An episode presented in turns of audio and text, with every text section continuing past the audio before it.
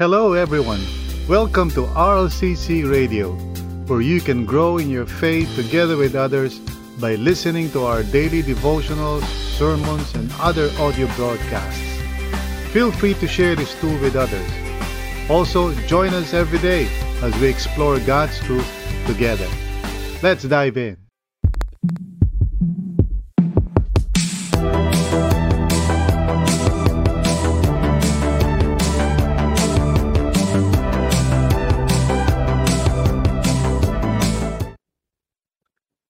We cannot be effective in ministry unless we have faithful workers and leaders in the church. The work of the gospel cannot move forward without them. Kailangan po natin ng mga tapat, ng mga faithful, na mga manggagawa, mga leaders. This is what uh, you know enables any church to be effective in the work of uh, making disciples. This is the reason why, you know, ang mga churches really need to think through their people development strategy. Napakahalaga po niyan. Even RLCC, you know, we are not simply just, uh, you know, a church na wala tayong gagawin kundi dumalo lang sa mga meetings, you know.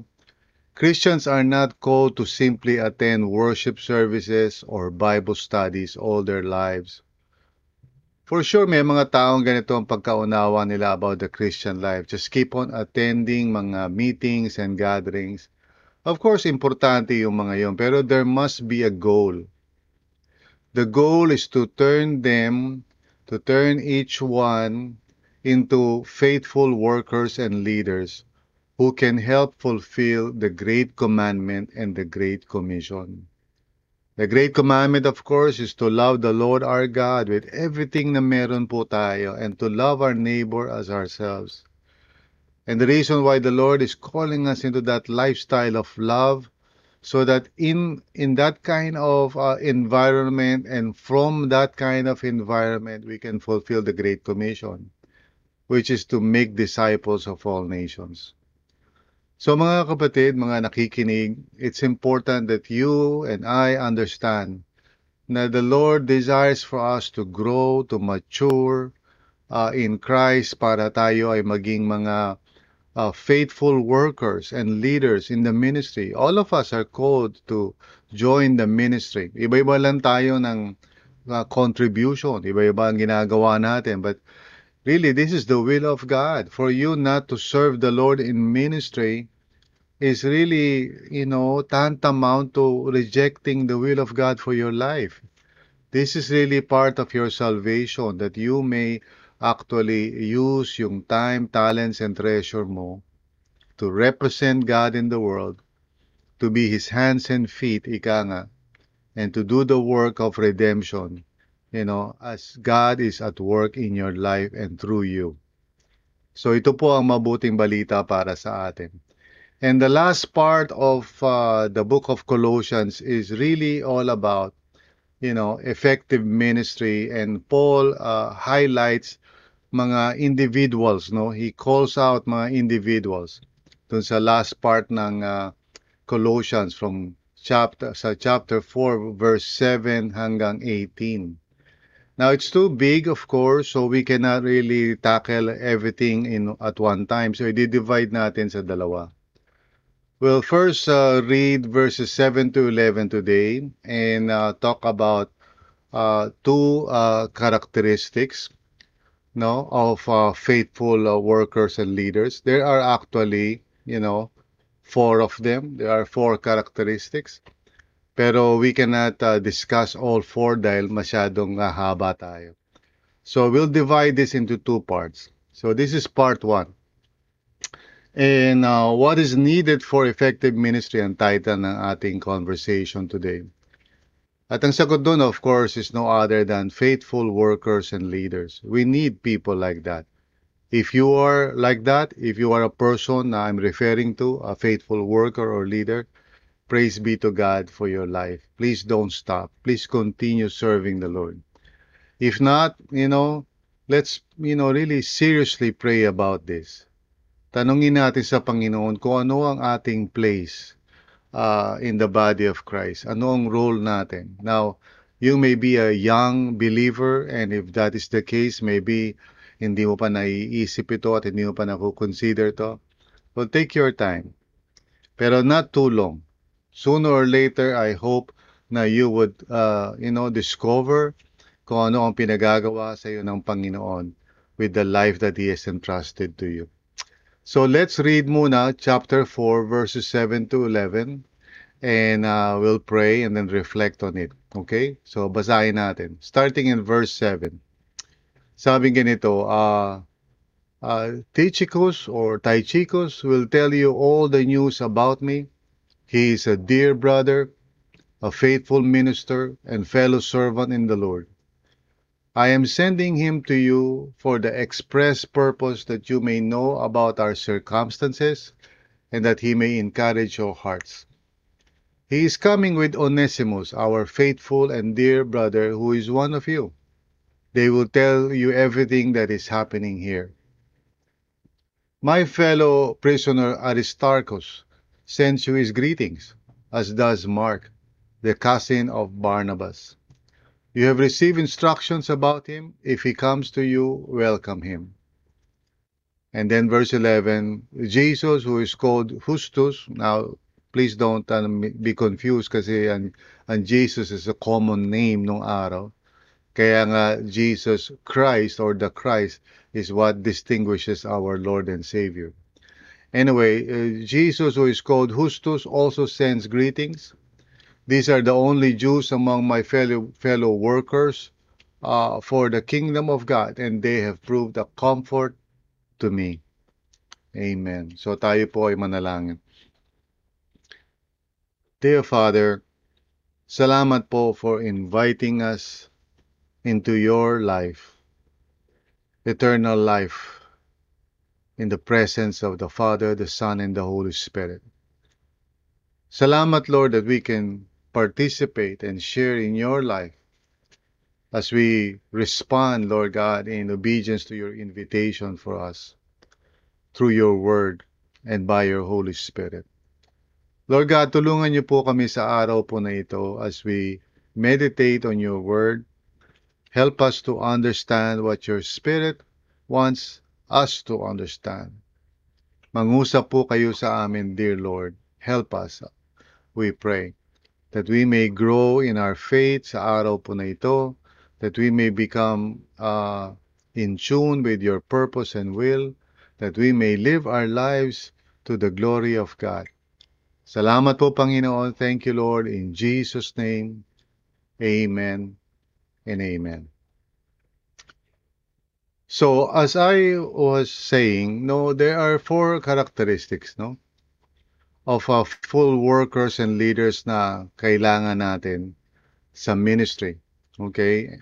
Now, we won't be able to discuss all four today, pero I want us to talk about the first two. And the first one, actually, is uh, faithful in communications. You know, faithful workers and leaders in the church are needed for effective ministry in the area of communications. Dahil alam niyo po, you know, isa sa mga ginagamit talaga ng kaaway para maging ineffective ang kahit anong church or ministry ay sa pamamagitan ng miscommunications, you know, or misunderstanding, no, hindi hindi nagkakaisa when it comes to uh, information, when it comes to ano ba yung uh, you know, dapat na maunawaan ng bawat isa. Every church, uh, you know, is always uh, at the mercy of of the information that is being passed through, you know, from one member to another. At kapag walang mga faithful workers and leaders, no, who know who know what's going on and who understands and who can communicate yung yung truth, no? So that people don't second guess o kaya people don't misunderstand. Halimbawa, ano ba yung mission natin? Ano ba yung prioridad natin? What are we supposed to be doing? You know, faithfulness in communications ay napakahalaga in any kind of ministry. And that's true kahit naman sa trabaho, di po ba? even in the workplace, kailangan merong maayos na communication system. Otherwise, papasok ang uh, ang mga chismis, ang mga tinatawag minsan ng mga tao ngayon na marites, you know, mga kwento kutsero na uh, minsan nagiging source ng uh, division at di pagkakaisa because we are not one in terms of information. Kaya, you know, challenging talaga even during this time because uh, sa tutusin, madali na mag-communicate. Pero minsan, hindi pa rin nagagawa yon because hindi minsan faithful ang mga tao in terms of making sure that they pass on the right information. And it starts with faithful workers and leaders. So basahin natin tong verses 7 to 9 uh, Paul mentions a particular person and madalas nababang, nababanggit din siya sa ibang mga passages, no? Si Tychicus or Tychicus o however you want to pronounce that, hindi ko rin alam ang tamang pronunciation ng pangalan niya. Tychicus, no? Will tell you all the news about me, sabi ganyan ni Paul. He is a dear brother, a faithful minister, and fellow servant in the Lord. You see, Paul believes in teamwork. He believes that he cannot do the ministry on his own. So he relies on people like Tychicus or Tychicus to help him no sa pag-disseminate ng tamang information. Now, in this particular context, no, yung mga taga Colossae, no, ay marahil nag-aalala for for Paul because they heard that he was in prison pati yung pinadala nila na si Epaphras, so nagkaroon ng karamdaman. They need uh, information. Now, information is uh, crucial, no? Kaya nga kailangan natin ng mga tapat at uh, masipag na mga manggagawa at mga leader uh, who is connected, you know, uh, doon sa tamang information channel. Sabi ni ano ni Paul, I am sending him to you for the express purpose that you may know about our circumstances and that he may encourage your hearts. So yung information is meant to really build up and encourage people. Alam niyo minsan nakakalungkot kapag merong mga workers or leaders na hindi ganun ka-connected, no? Sa ika nga information channels one of the things that is really a burden to me sometimes is kapag merong mga leaders, for example, na hindi nagbabasa ng mga messages ko sa kanila. Kasi, I, you know, we work that way, eh, di ba? We rely on the workers and leaders of the church to make sure na alam nila yung direksyon natin, kung saan tayo pupunta. For example, bakit wala pa tayong physical gathering ngayon? Siyempre, that can be a source of misunderstanding, di ba? People can start talking among themselves and beginning to question yung mga decisions ng uh, church and you know even ako as the senior pastor uh siyempre di ba the enemy can easily use yung misinformation and the lack of information para magkaroon ng hindi pagkakaisa, di pagkakaunawaan and sometimes minsan ang isang church ay nahati because communication is not passed on properly. Okay? So therefore, you know, pag nagko-call ako ng meeting for the leaders or for the workers of the church, uh, whenever we have these special gatherings kung saan I communicate, o kaya sa panahon natin ngayon, dahil siyempre, di ba, we have the social media, lalo na yung messenger and email, no? So I would communicate. And one of the things that is uh, really uh, parang discouraging to me is kapag walang uh, feedback or response na natanggap ba nila yung information o alam ba nila. And worse, when I hear about situations kung saan nagkakaroon ng problema simply because the people were misinformed or uninformed, samantalang the information is readily available naman. And I thank God for technology kasi pwede naman natin malaman talaga mga bagay-bagay without us having to meet face-to-face palagi. No? Kasi meron namang mga tools eh. Kailangan lang maging faithful tayo dyan. Now, sabi ni Paul sa verse 9, He is coming with Onesimus, our faithful and dear brother who is one of you. And then sabi niya, they will tell you everything that is happening here. So si Onesimus, hindi binanggit ni Paul na siya ay katulad ni Tychicus na, you know, dear brother, faithful minister, fellow servant. Most likely si Onesimus is just uh, an ordinary uh, Christian, okay? Ordinary, uh, you know, believer in the Lord. Ang tawag lang sa kanya, dear brother, no? Uh, our faithful and dear brother. Pero kasama siya doon sa communication link na yun. So very important, no? And most likely si uh, si Juan, si Onesimus is just a worker, no? Si Tychicus is based sa description ni Paul is more like a leader, no? A faithful leader. Si Onesimus naman looks like a faithful worker. And by the way, si Onesimus, siya yung runaway slave na you know, pag, pag-uusapan o babanggitin ni Paul dun sa letter sa Philemon and we'll look into that later on, okay? So si Onesimus yung na-convert sa prison, he ran away from his master Philemon, pero he became a Christian and uh, eventually, you know, he's going to go back, no? Now, that's another story na titingnan natin later. But just to point out sa inyo, very important po na we have faithful workers and leaders na maaasahan in the area of communications. So kung kayo po ay uh, kunyari worker or leader, make sure na nalalaman nyo no, yung kung ano yung dapat na alam ninyo. For example, let's start with you know our vision frame.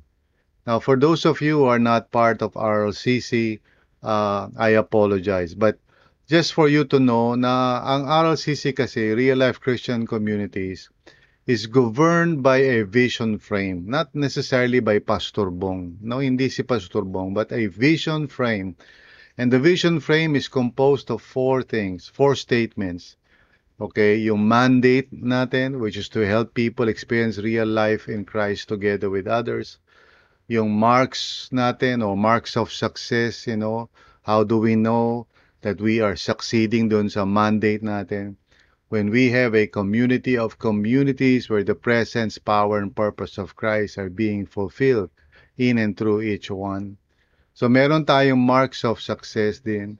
And then ang RLCC meron ding tinatawag na, na method which is yung community ship, you know.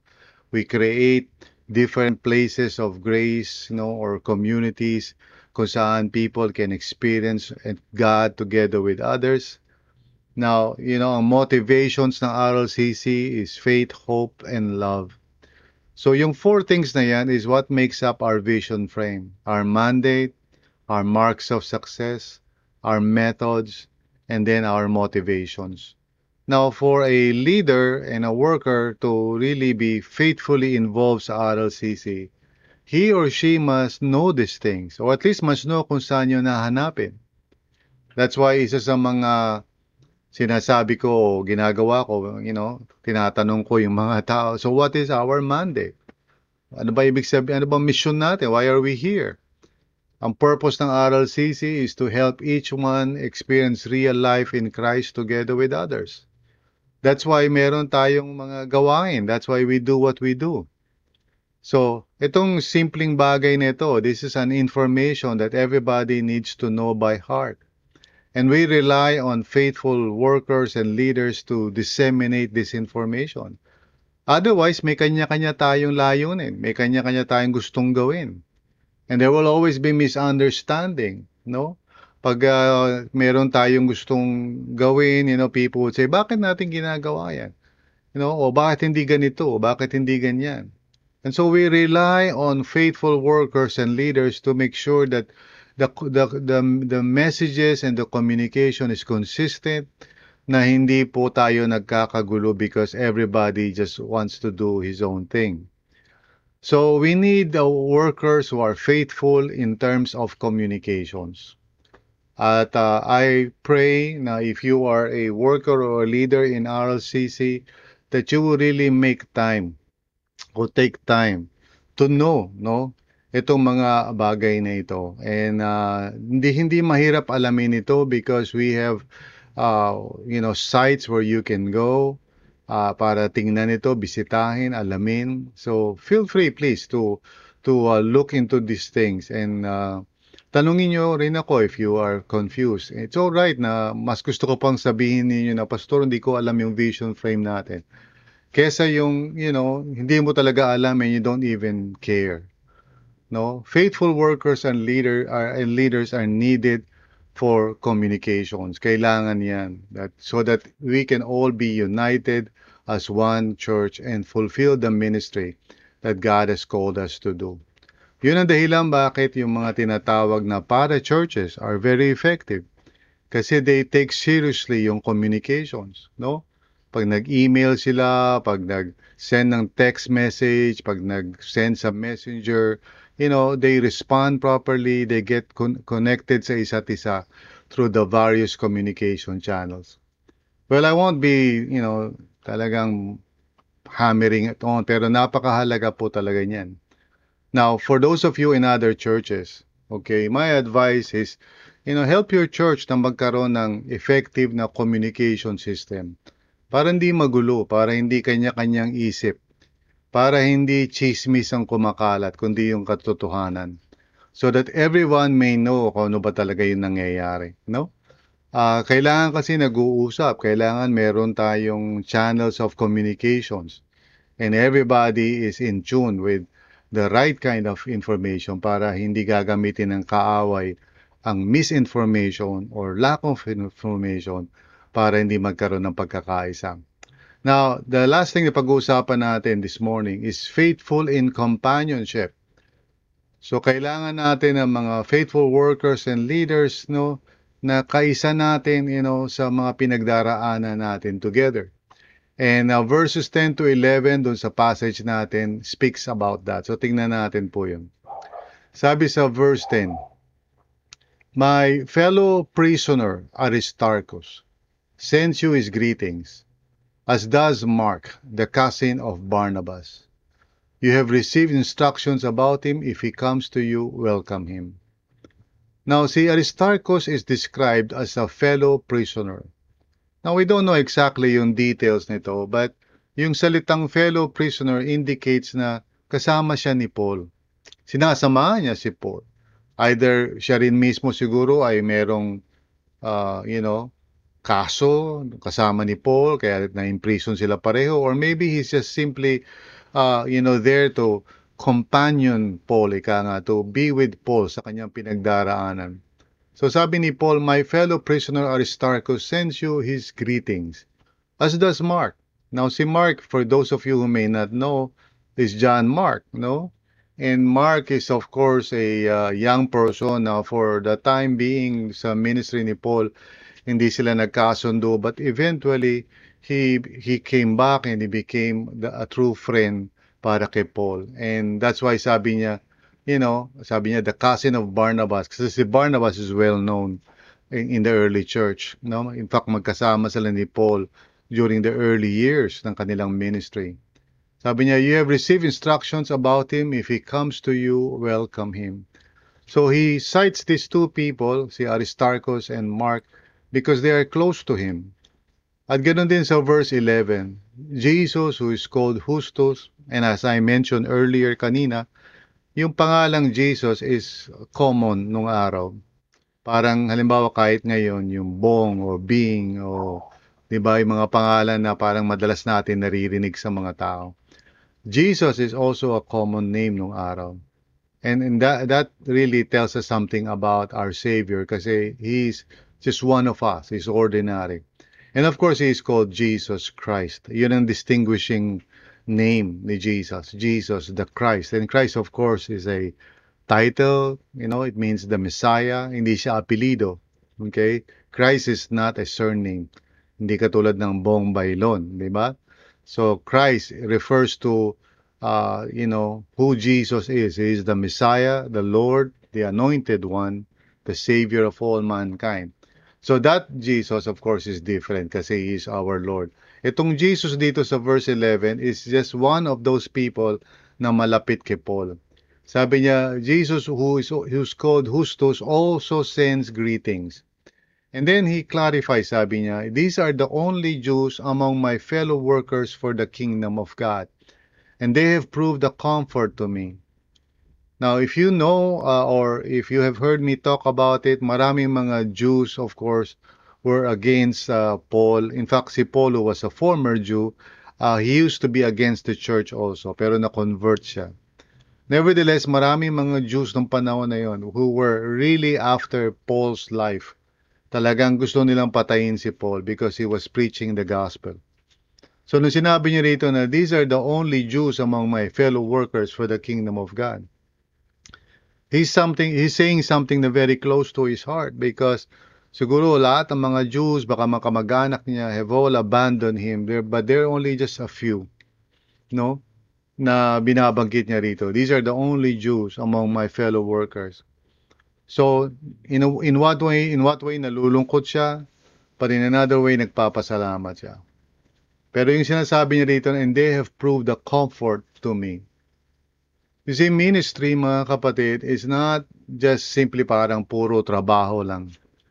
It's all about teamwork. And sa teams natin, uh, especially in RLCC, we want people to grow in life-giving relationships. Kaya nga ang pinagdaraanan ng mga workers and leaders are first yung mga small groups natin, mga life groups. This is their training ground.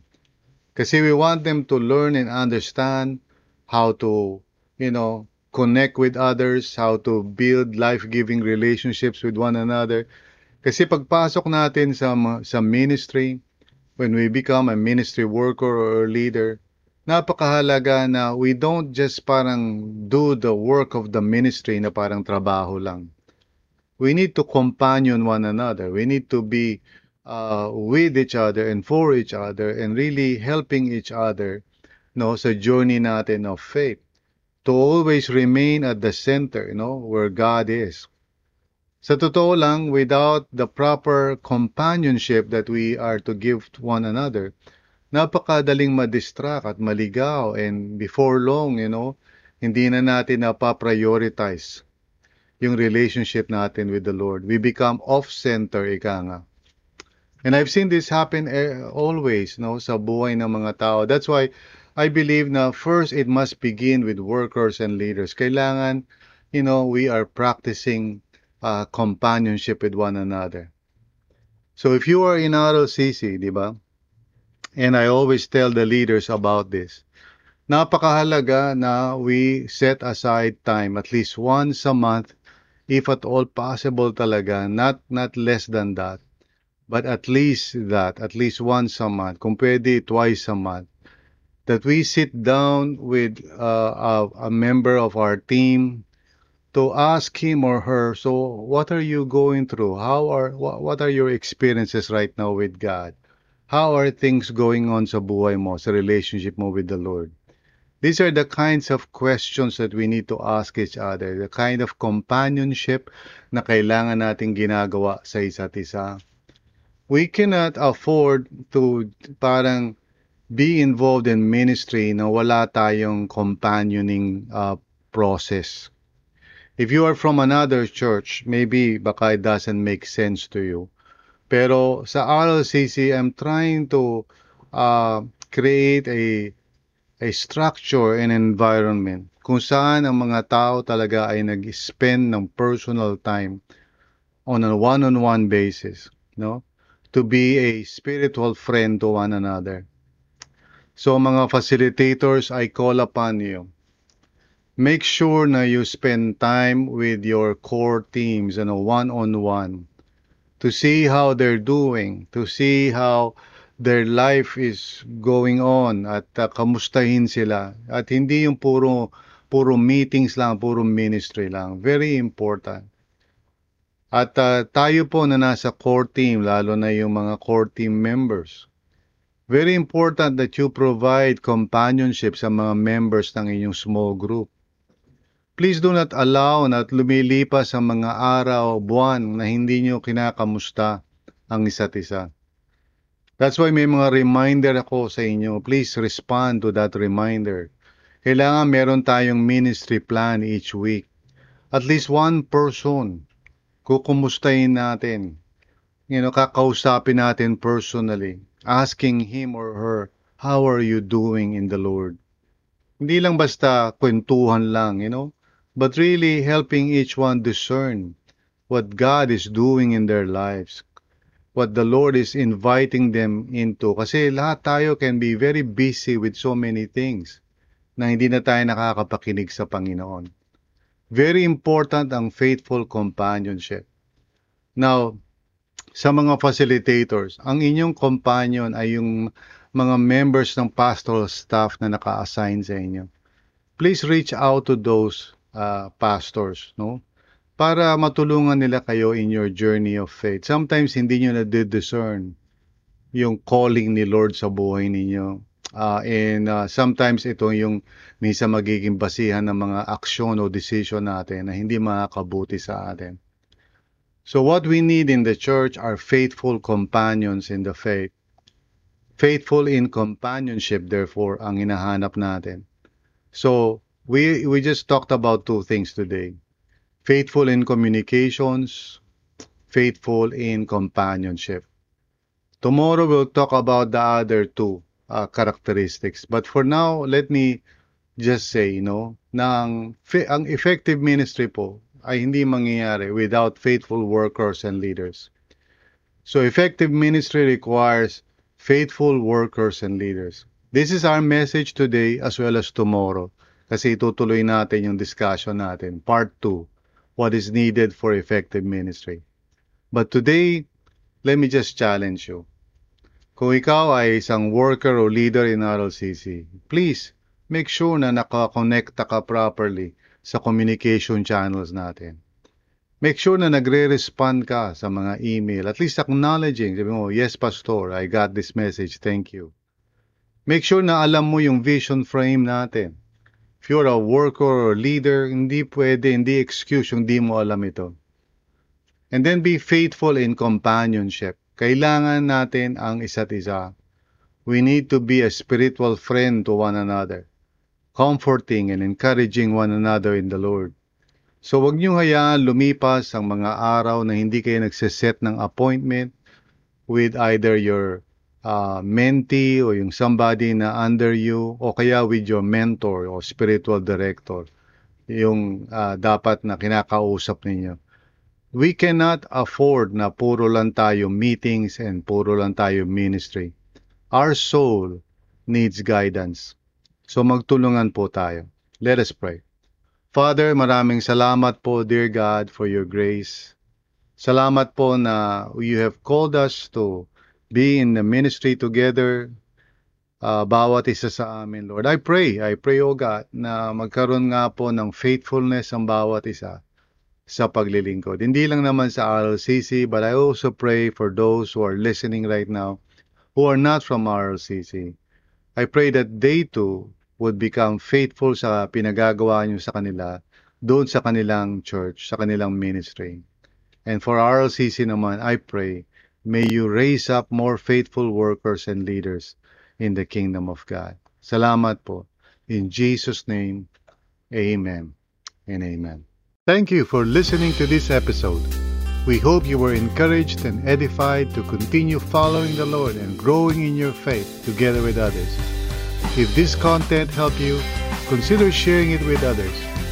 Also, if you would like to support this ministry, please visit solo.to slash rlccphil. That's solo.to slash rlccphil. See you again.